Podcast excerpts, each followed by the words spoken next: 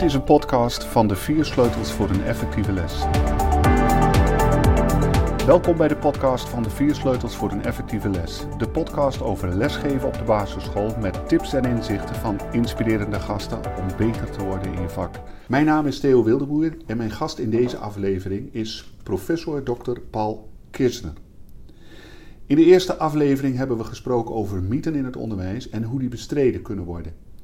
In deze tweede aflevering gaan we het hebben over het lesgeven zelf en wat de beste lestechnieken zijn. Welkom Paul. Dankjewel. Plezier om hier te zijn. Dank. Nou, fantastisch dat je opnieuw mijn gast wil zijn. Uh, voor de luisteraars die de vorige podcast met jou niet uh, hebben gehoord. Je bent sinds 1 juni emeritus hoogleraar onderwijspsychologie aan de Open Universiteit. En veel mensen in het onderwijs kennen jou van je boeken Op de schouders van reuzen. Uh, jongens zijn slimmer dan meisjes en juffen zijn toffer dan meesters. En daarnaast denk ik ook van je kritische blogs op blogcollectief Onderzoek Onderwijs en natuurlijk je vaste column in het tijdschrift Didactief. En is maar een deel van wat je doet, want je bent ook internationaal een veelgeprezen onderzoeker. Je ontving een eredoctoraat in Finland en je bent betrokken bij internationale wetenschappelijke instituten. Paul, ik roep in het scholenveld wel eens: Paul Keersner mensen, volg die man. Dat is onze John Hattie van de Lage Landen. Ga jij daarmee akkoord? Nou, nee, niet, niet, niet echt. Uh, John Hattie um, uh, heeft zeer uitgebreid onderzoek gedaan naar uh, meta-analyses van meta-analyses. En heeft over een heel breed terrein een heel mooi boek afgeleverd. Al heeft men wat problemen soms met zijn st statistiek. Ja. Um, ik ben een stuk beperkter. Ik ben um, een onderwijspsycholoog, ik ben een cognitief psycholoog.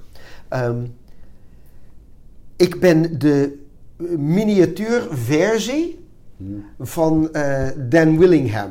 Uh, de Dan Willingham van uh, de Lage Landen.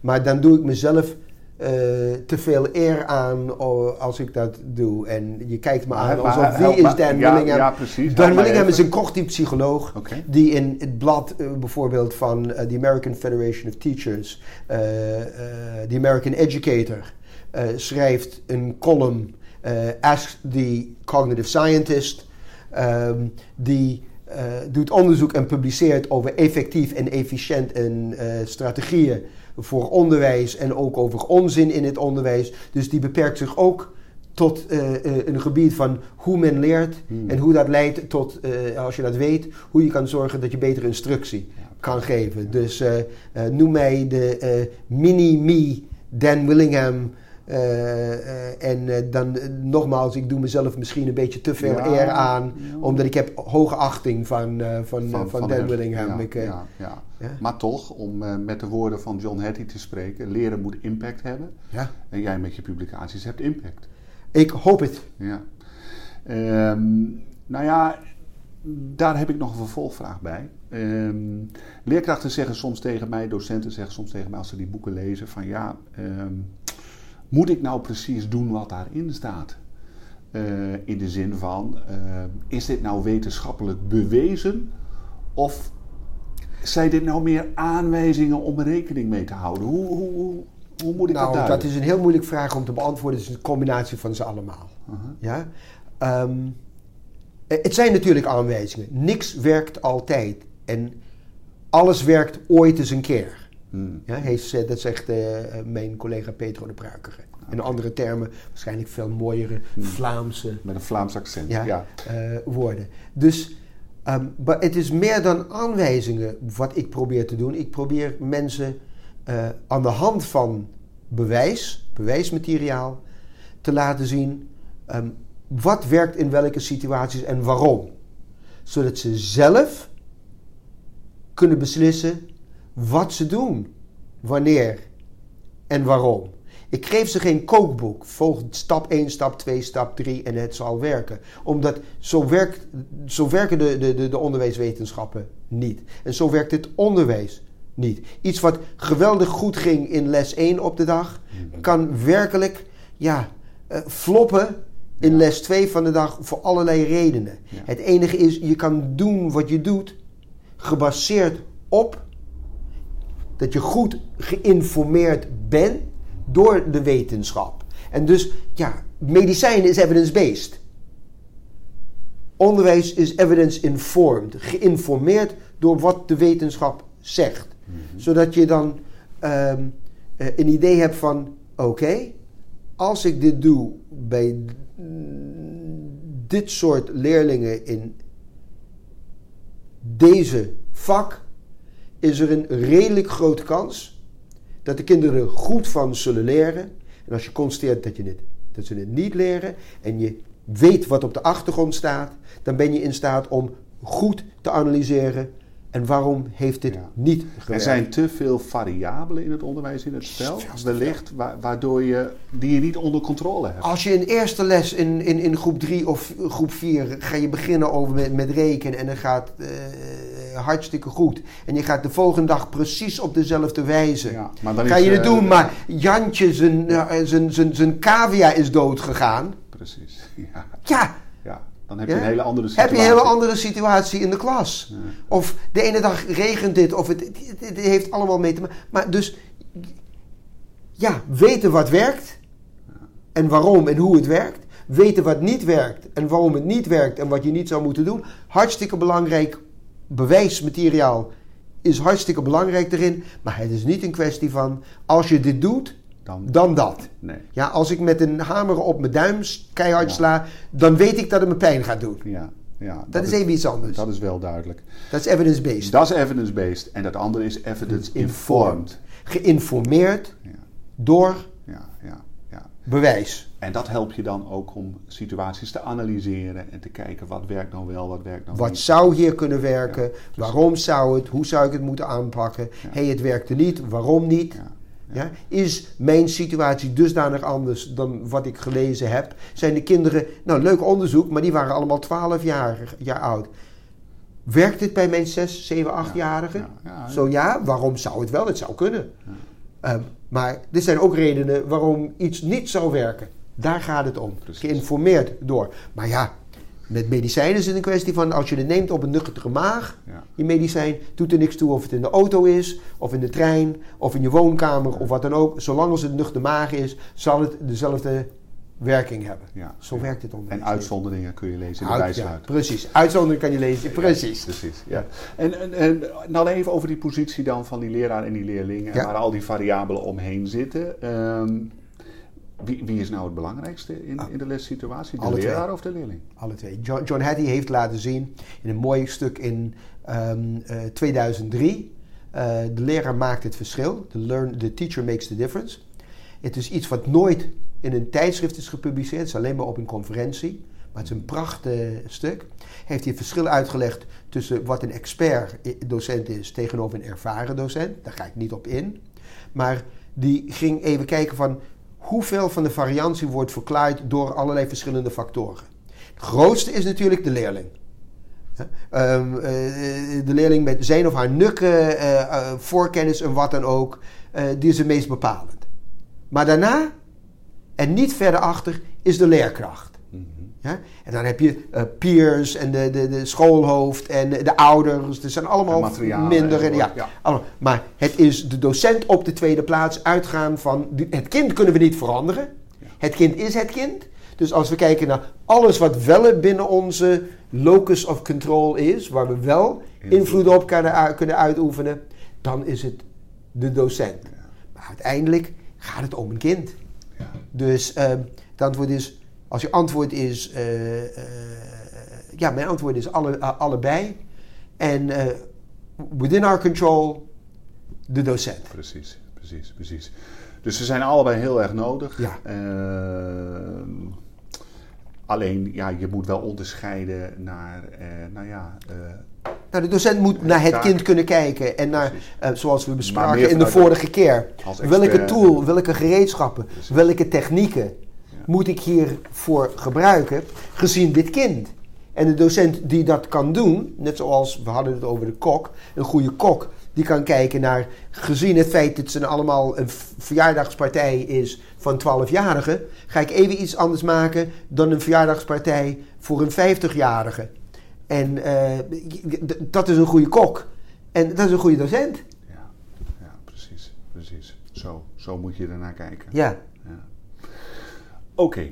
Ehm, ik meende mezelf nog, en dat vond ik een heel, heel erg leuk voorbeeld wat je ooit gaf. Van ja, eh, eh, hoezo de belangrijkste bij het bepalen van de oppervlakte van iets. Hè? Ja. Ja, lengte en breedte heb je Ja, nou, ik heb, nodig, ooit eens, ik heb ooit eens een cursus biologie moeten, eh, eh, aan moeten werken als onderwijskundige. En ik zat met een eh, biologe eh, erover te praten. En het deel was nature-nurture kwam aan, aan, aan bod.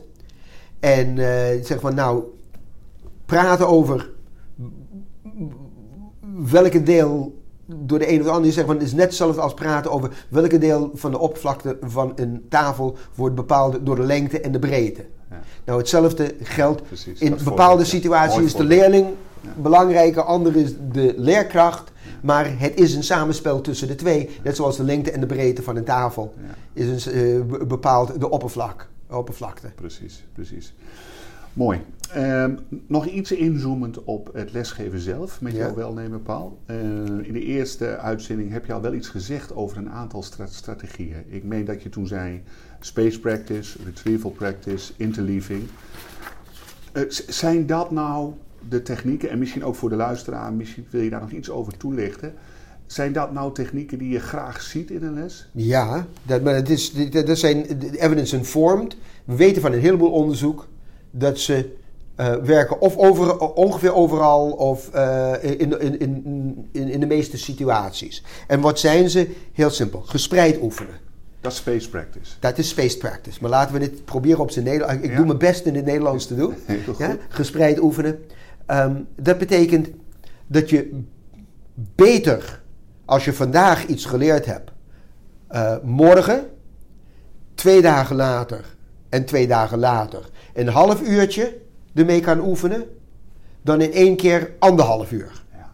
Ja? Dat is gespreid doen. Dat weten we ook met, met, met, met training voor een marathon of wat dan ook. Je, je, je- je gaat ook gespreid oefenen eh, daarin, in, in alles wat je doet in sport. Eh, dat, doe je, de, dat doe je hier. En dan weten we sinds, geloof ik dat het 1887 is, Ebbinghaus. Nu Doug Rohrer heeft het weer opgepikt. Maar dat heet de forgetting curve. En we weten dat... Van, Ebbinghaus? Van Ebbinghaus. Ja, dus het vergeetcurve. Ja. En dat vergeetcurve uit 87, eh, 1887, dus we praten nu over al ho- 132 jaar geleden. Dat kwam uit van, nou, eh, op het moment dat je het leert, ga maar fictief ervan uit dat je 100% weet van wat je net gehoord hebt. Ja. Na één dag zit je op ongeveer 60%. Heb je 40% vergeten. Als je na één dag dat ophaalt, ja, dan zit je weer op 100%. Mhm. Ja? En dan begin je weer te vergeten, maar dat vergeetcurve is wat minder stijl. Ah, ja. Dus twee dagen later, in plaats van één dag later, zit je op 60%. Daar, twee dagen na de eerste keer dat je het herhaald hebt, Ja. zit je op 60%. Dus dan, her- dan, dan ga je het weer oefenen dan en breng je het weer naar 100%. En dan is de curve nog minder stijl. Dan drie of vier dagen daarna zit je pas op 60% Ja. en haal je het op. Dus Dus, zo zorg je dat je het punt 1 in je geheugen, eh, eh, dat het veel sterker is, maar dat je het over een veel langere periode het vergeet. En als je de avond voor het proefwerk dat doet, twee dagen later ben je ta- 60% bij wijze van spreken al vergeten. Maar dat is niet de bedoeling van het onderwijs, om te leren voor een toets. De bedoeling is om te leren. Nou, dat is gespreid oefenen. Dus Mooi, dat is, dat mooi, is het eerste. Ehm, de tweede is, wat zij noemen Retrieval, practice. ja. Ik zou zeggen van eh, toetsen om te leren. Ja? En dat is even iets dan van formative assessment, waar men het over heeft. En dat zie je, zeg maar, als het ware, hoe het leerproces verloopt. Of iemand aan het leren is en waarom. Toetsen om te leren is, nou, als we uitgaan dat ehm, wat je onthoudt is afhankelijk van twee dingen. Hoe goed je het in je lange termijn geheugen zet en op hoeveel verschillende manieren. Dus hoe goed en op hoeveel verschillende manieren je erin doet. Dat heet storage, opslagsterkte. Dat wil je gaan doen. En dan heb je allerlei technieken om dat te bereiken. Verschillende zintuigen daarbij ook? Nee, dat kan ook. Speelt ook. Oké. Ja. Mhm.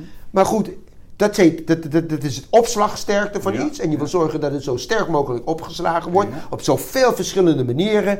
Ja, met beeld, met geluid, met woorden, met wat dan ook. En dat ze mooi met elkaar geïntegreerd zijn. Maar je hebt ook wat heet retrieval strength. Dus het terughaalsterkte. Precies. Ja? En dus je wil het zo vaak En op voor zoveel verschillende manieren terughalen uit je lange termijn geheugen. Nou, dat is de retrieval Ja. practice. Toetsen om te leren. Door het zit erin en je vraagt aan iemand aan het begin van de les: zeg van oké, allemaal op je wisbord. ehm, de drie, drie belangrijkste kenmerken van een zoogdier. Of eigenlijk de vijf, maar goed, we zullen zeggen drie. Drie van de vijf.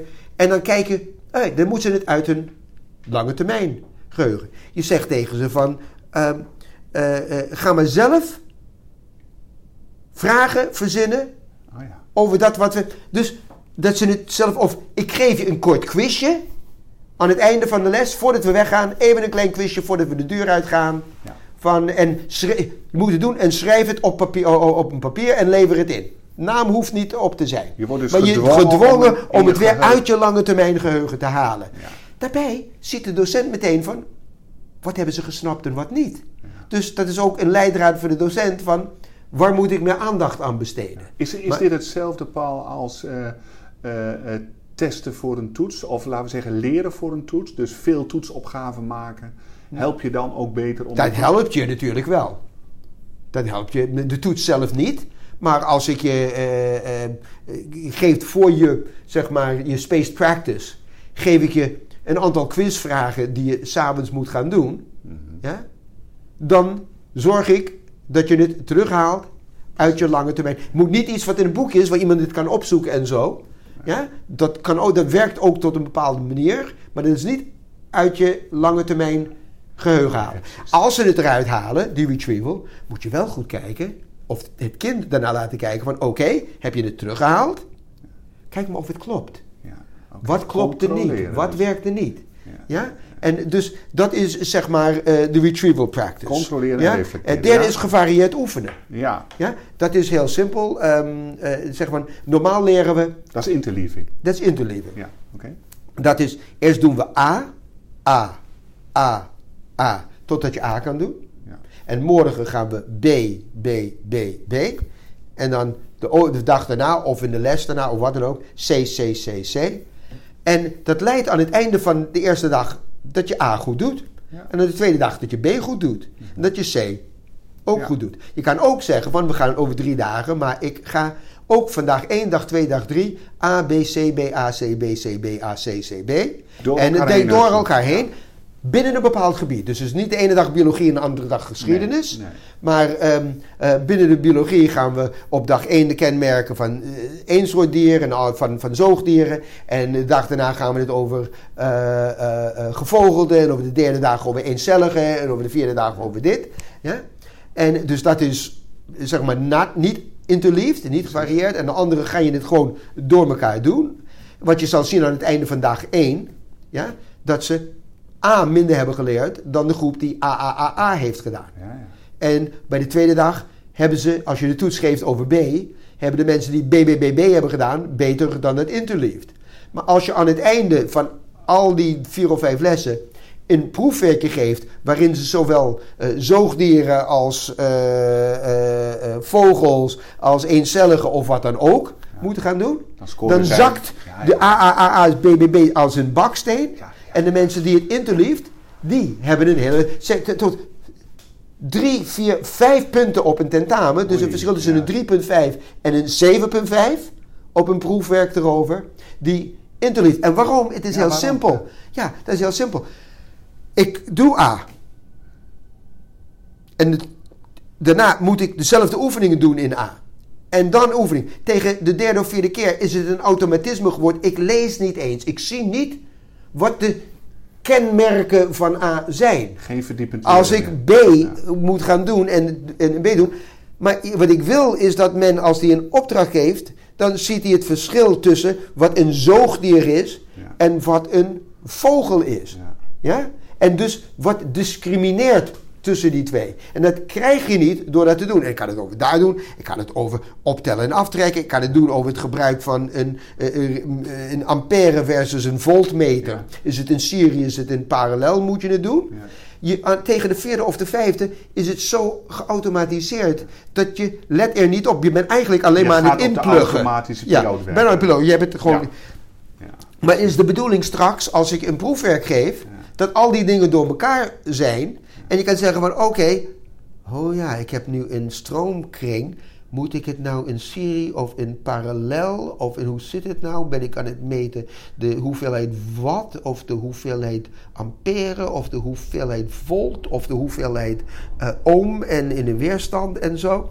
En dat zijn dingen die je niet over nadenkt, als je alleen maar vandaag over volts hebben en morgen over ohms hebben en de derde dag over ampère en de vierde over watt. Dat, nee, dan raak je helemaal van het padje als je zo'n soort vraag krijgt. En dus dat is dat, dat, dat gevarieerd oefenen. En dus je kan het beter toepassen op andere gebieden. Dat zijn drie... Heel erg helder uitgelegd. Jij noemde ook nog wel eens eens elaboratie. Ja, uitweiden. Dus dat betekent uh, verbreden. Um, uitweiden over iets. Nou, het komt van elaboratietheorie. Um, dat als docent, uh, als je wil het, uh, het deel zien uh, en hoe het verhoudt tot het geheel, moet je voortdurend um, zeg maar van een brede zicht inzoomen op iets en dan weer uitzoomen. En elaboratietheorie is, je geeft de meest kenmerkende voorbeeld van iets. Je gaat dan van het specifiek, ja, dus naar het, het, het algemeen. Ja? Zodat men als het ware op een bepaalde wijze een grotere begrip van het geheel ja. doet. Maar in de meest simpele manier is elaboratie is... Ja. doe maar iets met wat ik je geleerd heb. Uh, uh, verbreed het. Uh, als, ik, als, ik, als ik even een voorbeeldje voor mezelf okay. heb om het helder te krijgen. ik ben met de kinderen bezig over allerlei soorten bomen. De beuk, de eik, de berk enzovoort. En dan, dan zeg ik op een volgend moment tegen de kinderen: Nou ja, we kunnen er ook twee groepen van maken. Hè? We ja. hebben de loofboom en de naaldboom. Ja. Is dat, en weet zo, dat... welke, welke zou horen bij, bij, bij, wat? Precies. Ja? Dat is en dus dan gaan ze het onderbrengen. Of, hé, hey, we hebben allemaal van die bomen. Wat is de kenmerkende verschil ervan? Nou, de ene verliest zijn naalden en de andere niet. Ja. ja? En dan zeggen we: Oh, dus we hebben loofbomen en naaldbomen ja. kunnen we zien. Ja. En wat is het kenmerk van die ene die voortdurend hun bladeren verliezen? Uh, uh, nou, die hebben dit en dat en de andere. En de andere, nou, die hebben allemaal naaldjes erop. Nou, we hebben twee dingen. Naaldbomen en loofbomen. En nu hebben we het ondergebracht in iets. En daarna kunnen ze discrimineren van ze krijgen iets te zien. Die zeggen oké, okay, soms klopt dit niet. Omdat sommige dingen, en dat moet je leren. Een hulst, die eigenlijk geen boom is, ja. die lijkt wel op een blad. Ja. Maar die vallen niet af in, in de herfst. Ja? En dus zo kan je daarop inspelen. Maar dat is zeg maar eh, van uh, Charlie Weigelet, Charles Weigelet, dat is het elaboratietheorie. Interessant, Paul. Dus ook heel belangrijk om er zo naar te kijken als je les staat. Ja, dat is weten. Maar elk van die vier dingen die ik aan je leerde, ja. zoals dat, die, zeg maar, uh, die eerste gespreid oefenen, is gebaseerd op onderzoek ja. naar het vergeten en hoe je zorgt dat men zo uh, min ja. mogelijk vergeet of zo lang mogelijk onthoudt. Is gebaseerd op gedegen wetenschappelijk onderzoek, beginnen in 1887. Al die dingen zijn gebaseerd op hoe werken onze hersenen om te zorgen dat we het goed kunnen leren. En dat pas je toe in je onderwijs. En alsmaar herlezen van teksten nee. of uh, highlighten en zo, want dat zie ik in het onderwijs ook nog wel veel gebeuren. Nee, dat, dat, werkt niet. Daar kunnen we mee stoppen. Nou, nou ja, je, je kunt ermee stoppen. Ja, met sommige dingen wel, sommige dingen niet. Het is al nooit, als wetenschapper is het nooit zo zwart-wit. Met het herlezen zou je kunnen zeggen, uh, stoppen. De reden is heel simpel. Je leest het één keer. De tweede keer dat je het leest, herken je het. En dan geef je het gevoel dat je het weet, zonder dat je het weet. Het komt je bekend voor. Ja. ja? Dus je kan zeggen, de, de vloek van bekendheid ja. zit erin. Maar dat is geen garantie dat als ik het daarna aan je vraag, twee dagen later, dat je het geleerd hebt. Maar goed, over dat uh, highlighten, er zit een, een, een soort maar aan. Okay. Highlighten werkt, zegt men, niet. Mm -hmm. En voor een aantal redenen. Ja? Punt 1. Een kind heeft het idee van als ik het gehighlight heb, heb ik het geleerd. Hm. Maar door met een kleurtje over een, een, een, een velletje papier, gaat het niet op een magische wijze in dat viltje, door dat viltje in je hand en naar je hersenen. Dus alleen maar een kleurtje geven, hmm. ja, dat, dat, dat, dat, betekent niet. Ze denken van, oh, ik heb het gehighlight. Kijk eens allemaal, ik heb het geleerd. Ja. Dus dat is ja. probleem nummer één. Hmm. Probleem nummer twee is dat als we de kinderen niet leren om hoofdzaak van bijzaak te onderscheiden, als ze zelf überhaupt niet de basiskennis hebben dat als ze een stuk tekst lezen om kaf van het koren te scheiden, dan gaan ze alles en nog wat highlighten. Zowel wat belangrijk is als wat onbelangrijk is. Dus de volgende keer, als ze het überhaupt gebruiken om het van te leren, ze zijn het een tweede keer aan het lezen. Omdat ze hebben een soort regenboog voor zich. Ja. ja? Het is meer krenten dan pap, zou je zeggen. Dus, maar als je een kind leert om hoofdzaak, om hoofdzaak van bijzaak en zegt van hier heb je maar één kleur en ga maar door en bepaal welke nou de belangrijkste dingen zijn en waarom. Ja. ja? Dan kan highlighten werken, omdat je ze hebt ze attent gemaakt van hoe ze dat highlighten moet gaan doen. Ga maar niet vanuit dat ze weten wat ze moeten doen. Hetzelfde geldt voor samenvatten. Ja. Um, uh, en zijn collega's, Rossen en, en, en zo, hebben uh, bepaald dat samenvatten niet werkt. Nou, als je net van mij gehoord hebt over die retrieval practice, mm zou je zeggen tegen me van Paul, maar dat is de ultieme vorm van retrieval practice. Je vraagt aan iemand, je hebt iets gelezen of ik, en, en maak maar nou een samenvatting daarvan. Haal het maar, je zegt tegen iemand, samenvatten, haal het uit je lange termijn geheugen ja, en schrijf het op. Wat kan nou beter werken dan dat? Ja. Nou, we hebben een onderzoek naar gedaan en het werkt niet. Ik heb het samen met Kim Dirks, promovende bij de Open Universiteit, uh, onder andere zeg maar. Uh, ook uh, Lisbeth Kester uh, als co-promotor heeft eraan gewerkt. Ze nu bij de Universiteit van Utrecht. En het werkte niet. Hoe zag dat eruit? Dat nou, ik zeg maar, we gaven één groep leerlingen. Lees, lees, lees. Ja. Tweede groep hebben we gezegd, lees, retrieval practice. We, gaven ze, we stelden ze vragen erover en ja. kijk naar. En de derde, lees en maak maar een samenvatting daarvan. Ja. Oké? Heel simpel. Ja. We, en we konden de drie met elkaar vergelijken. En we zagen dat de kinderen die een samenvatting maakten, het heel slecht deden. Terwijl wij dachten, samenvatten, er is geen beter retrieval practice dan samenvatten. Ja. En ik zei tegen Kim van, nou laten we eens nou even goed kijken naar de samenvattingen die ze geschreven hebben. Die waren bagger. En ik heb het over kinderen in, in, in, in, in, in de vierde en de vijfde klas van de middelbare school. Ja. Wij gingen ervan uit dat de kinderen in staat waren om een samenvatting te maken. Ze hebben ooit geleerd in een les Nederlands en misschien een beetje geoefend met het maken van een samenvatting. Nou ja, op de basisschool. Maar ze, maar ze konden het niet. Ze hebben niet genoeg oefeningen gehad. Het werd beperkt altijd tot de les Nederlands. Ja. Dit ging over een heel ander onderwerp.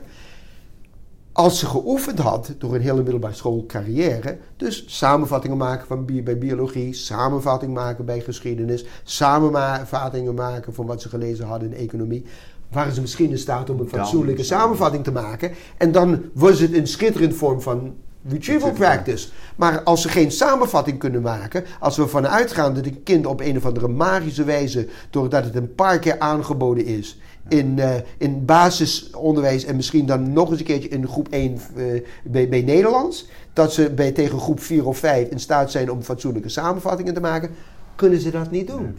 dus ja, Kleuren van zinnen wordt het dan. Wat? Kleuren van zinnen wordt ja, het dan. Precies. En van alles en nog wat opschrijven en ongeveer niks. En als je dan naar kijkt, zeg van, ja, maar daar ging het niet over. Ja.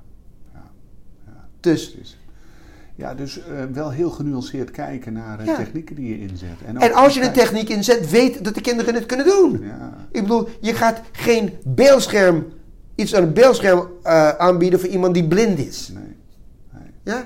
En dit, dit, klinkt van ja, natuurlijk. Maar je gaat niet aan iemand vragen om een samenvatting te maken. als jij hem of haar niet geleerd hebt om goed samen te vatten.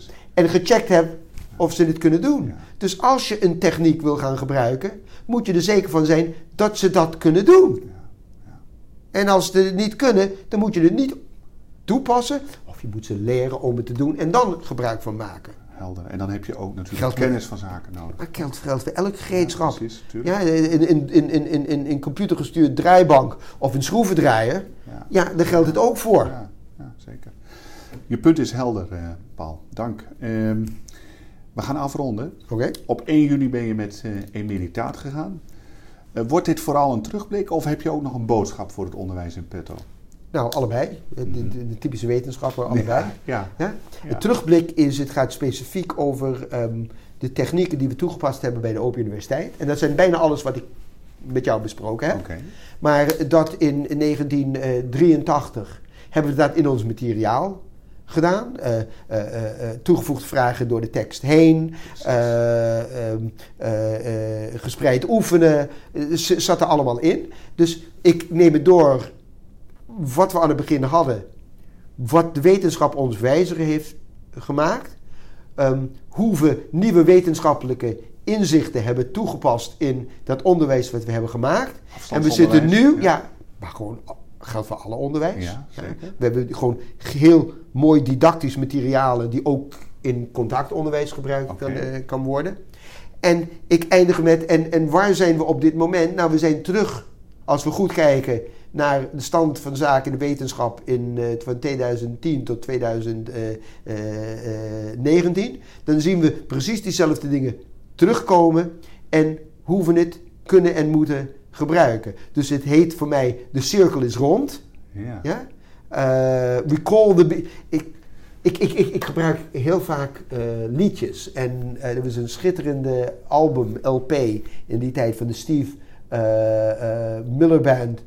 A Journey to Eden, Recall the Beginning. Oh, ja, nou, dit is it, A Journey to Eden. Dus de, de, de Eden is de, de, de, de paradijs van het onderwijs. But recall the beginning. Waar zijn we van vertrokken om hier naartoe te komen? En waar zijn we nu? Daar maar, gaat het maar, over. Ja, maar wat heeft die zoektocht of die cirkel dan opgeleverd? Um, we staan op de schouders van reuzen. Precies. Dat deden we in uh, 1983 bewust of onbewust. Um, we doen dat, moeten dat nu nog steeds. En we moeten verder voortbouwen daarop. Met de nieuwe tools en technieks die we tot ons beschikking hebben. In 1983 uh, eh, dachten we niet over uh, samenwerkend leren, hadden we geen computers. Dus uh, wat kunnen we daarna gebruiken op de schouders van reuzen staan om de tools en de technieks en de ingrediënten nu beter te gaan gebruiken? Ja. en ik kom nooit, nooit perfect. Maar we komen dan verder en we komen dan misschien op nieuwe inzichten. En komen we op iets anders wat werkt en cyclisch beter werkt. Ja. Cyclisch, altijd. Ja, Maar goed, dat is de terugblik. En nu de vooruitblik? Hoe we dat kunnen gebruiken om beter onderwijs te maken dan wat we nu geven. Ja, precies. Dus, dus dat, dat, dat komt ook nadrukkelijk in je afscheidsreden aan de, aan de orde. Ja. ja, ja. En er, er wordt rond jouw afscheid ook een symposium georganiseerd.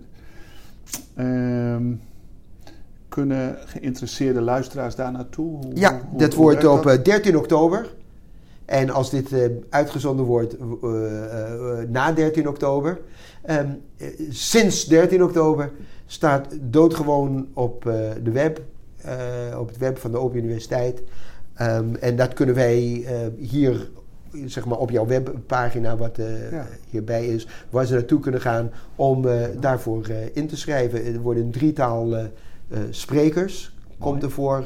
Tim Surma, Haska Jerotska en Jeroen Merrienboer. En die gaan praten over wat werkt en waarom. Oh, Vanuit verschillende oogpunten. Heel interessant zeg. Ja.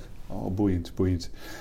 Um, nou, tot slot dan. Hè. Op 1 juni, uh, moest even denken daaraan, uh, deed jij uh, in een Twitterbericht melding van het feit dat je officieel emeritus hoogleraar op de OU bent geworden. En je schreef toen ook, ja, ik stop niet met mijn strijd voor efficiënt, effectief en bevredigend lesgeven leren. Het enige verschil is dat de universiteit mij niet meer betaalt. Jullie zijn dus nog lang niet van mij af. Maar dat vond ik een beetje onuitspellend klinken. Maar wat bedoel je precies? Nou, voor de eduquacks en mensen die, ja. Uh, oh, ja.